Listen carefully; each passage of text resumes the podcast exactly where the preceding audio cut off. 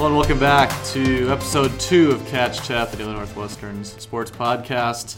Your host, Daily Sports editor Cole Paxton, joined today by longtime Daily Sports reporter on the baseball beat for us this quarter, Joe Wilkinson. Joe, it is a pleasure to bring you on the show today. Uh, welcome. It's a pleasure to be here, Cole. You know, I never thought you'd actually let me on the podcast, so I'm excited to be here and talking about the baseball team and everything. Yeah, we're going to talk a little Northwestern baseball today. Joe, uh, first, if you could just give us an overview of this baseball team, uh, how good or bad they are, uh, and maybe some recent history just to contextualize uh, what they're doing right now. Okay, so Northwestern baseball history is rather not good, I would say. Um, I was looking at this earlier today, and the last time they made the, actually the only time they ever made the NCAA tournament was in 1957, and they did not qualify for the College World Series that year.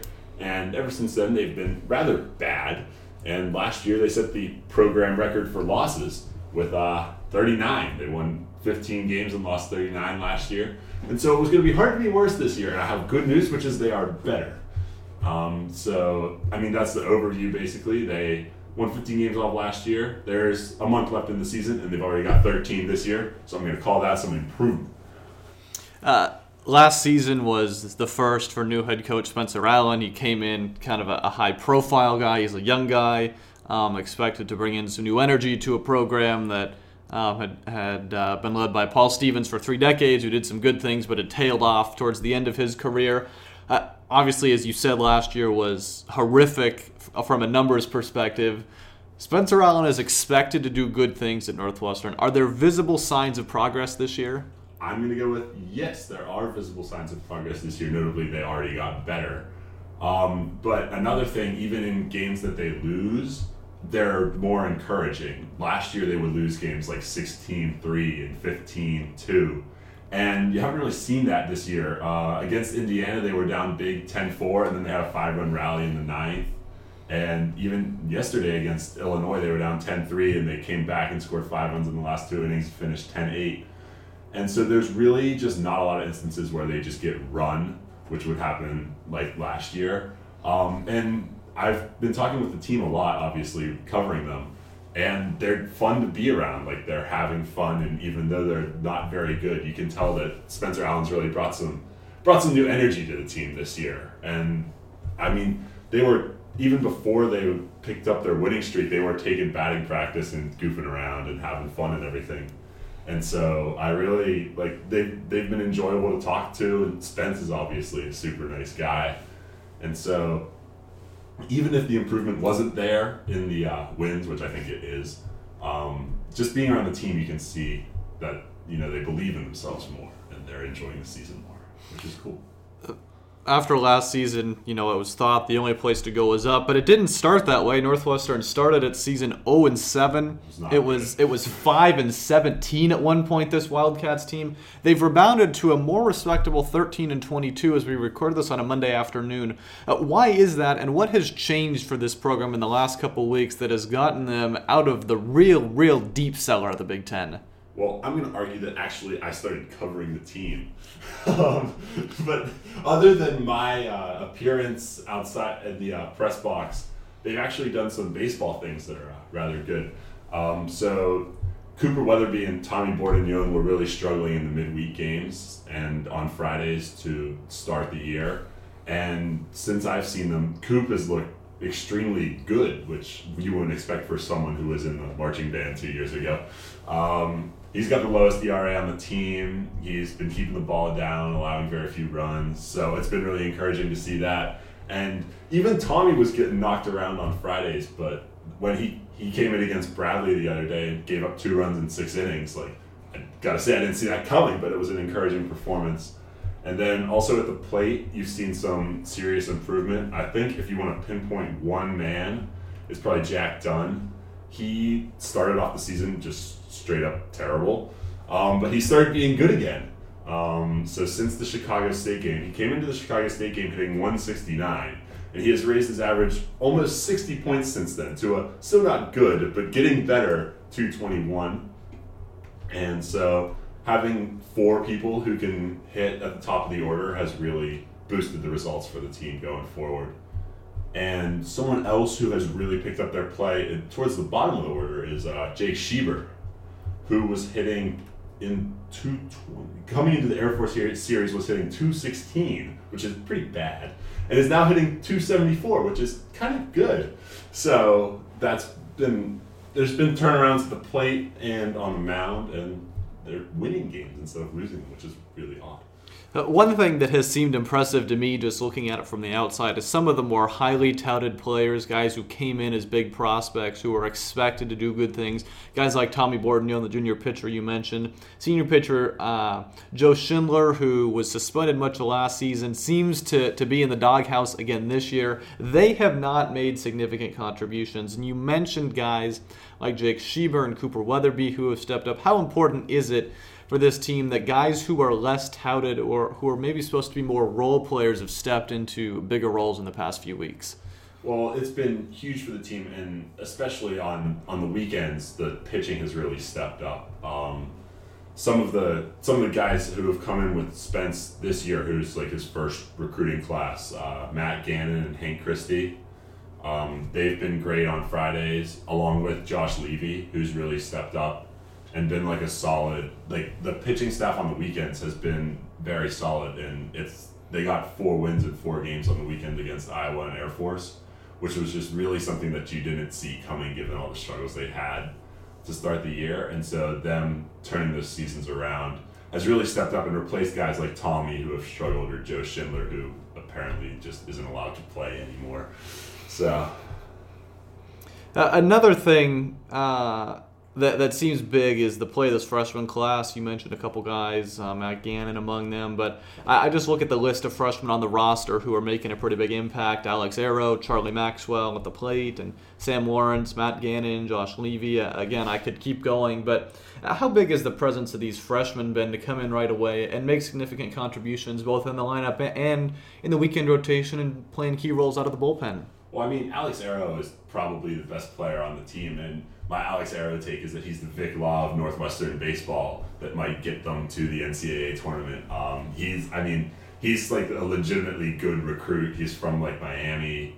Um, he's like we don't get guys from Miami. We get guys from Illinois, and that's about it. So to have to for Spence to bring in someone like that who's just like a highly touted recruit and he's come in and hit like 300 off the bat and playing good defense at second base is just he's just been huge for the team.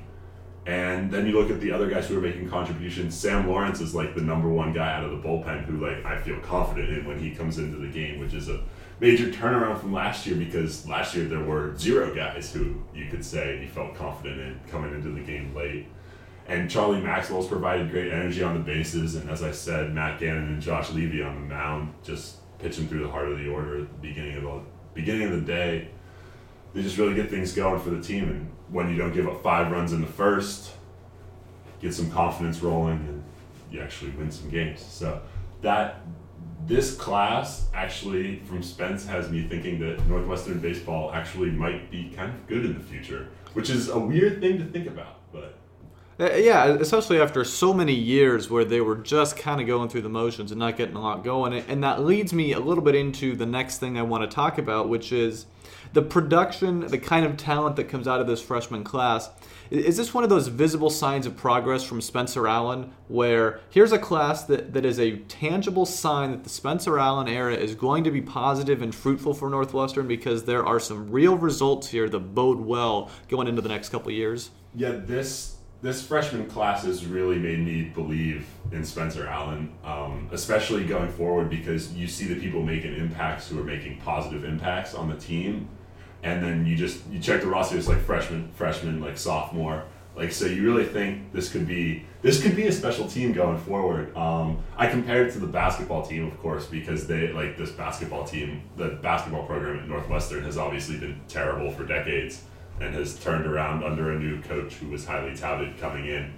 And so I compared uh, Alex Erro to Vic Law, and everyone needs the uh, Sanjay Lumpkin though, who stays on from the previous administration and believes. And for me, that could be Jack Dunn. He's a sophomore. He was playing with uh, Spence last year, but Spence didn't recruit him, and so and he's been good this year. So I just I don't know, man. I want to believe in this team, and I think this is a the the signs from the freshmen really are so promising that I kind of do, and I'm it's gonna be sad if they don't become good. Uh, uh, just uh, to, to bring things back here to the present as we start to wrap it up, want to get some some predictions for you. Going to put you on the hot seat here, Joe. Oh, I get to come with the takes. Northwestern um, has a midweek game against Milwaukee uh, on Tuesday, which may or may or may not have happened uh, by the time you listen to us.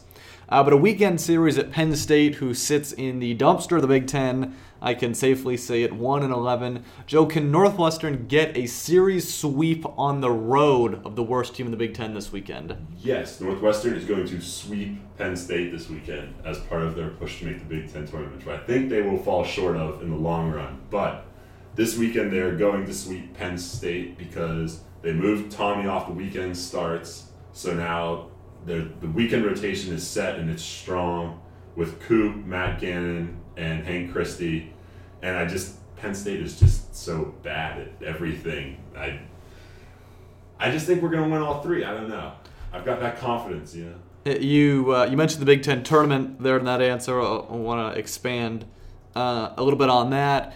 Uh, Northwestern comes into this weekend. They're going to be 11th of 13 teams in the Big Ten. The top eight make the Big Ten tournament. There's been some talk the past couple weeks. Northwestern could make a push into the Big Ten tournament. You think they won't? Why is that, and how close will they get? I think they're going to finish ninth. I just think they're going to be close enough, but Illinois is not very good either, and that's a series that they probably needed to win. And if they had just had a couple more breaks go their way, I think they could have they could have won it and they could have made it. But so much has to go right because you feel they have to get to like ten Big Ten wins going into the tournament, and I'm just not sure they can get there. Even if they do sweep Penn State, they run into Michigan State next, and Michigan State's good. I'd be surprised if they get one there. Then they get Purdue. Purdue is actually, I know Purdue was like the only team we could beat last year, but Purdue actually got better. And so we probably only get one from Purdue.